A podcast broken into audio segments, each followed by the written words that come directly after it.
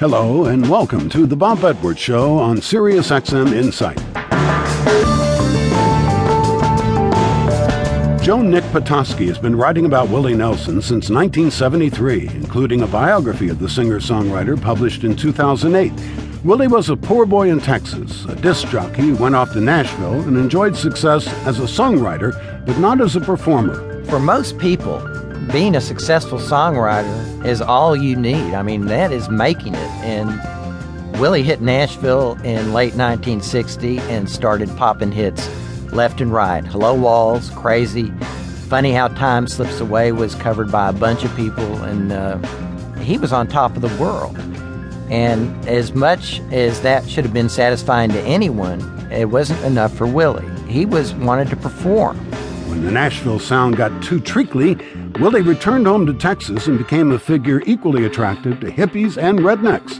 Today is Willie Nelson's 82nd birthday. But first, we'll spend some time with Ben Jones, who served two terms in the U.S. House of Representatives from 1989 to 1993. But Jones the actor is better known for a role he played on TV's The Dukes of Hazzard earlier in the 80s. You know, I could have served 10 terms in Congress. I could have been a senator, the vice president, and people would still call me Cooter. And that goes on all over the world. So I've accepted that as a permanent nickname, and I still have a ball with the Dukes Hazzard. But people come up and say, you know, Cooter, I used to watch the show with my parents, and now I watch it with my kids. That Jones amounted to anything at all is quite an achievement given where he came from. He tells his remarkable story in the book Redneck Boy in the Promised Land The Confessions of Crazy Cooter.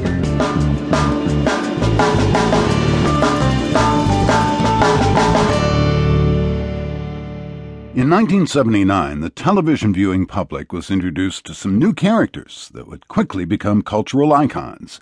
Bo, Luke, Uncle Jesse, Daisy, Boss Hogg, and Sheriff Roscoe P. Coltrane. Just a good old boy, never meaning no harm. Beats all you never saw, been in trouble with the law since the day they was born. The Dukes of Hazzard had everything you could ask for car chases, wacky shenanigans, thick accents, and of course, short shorts.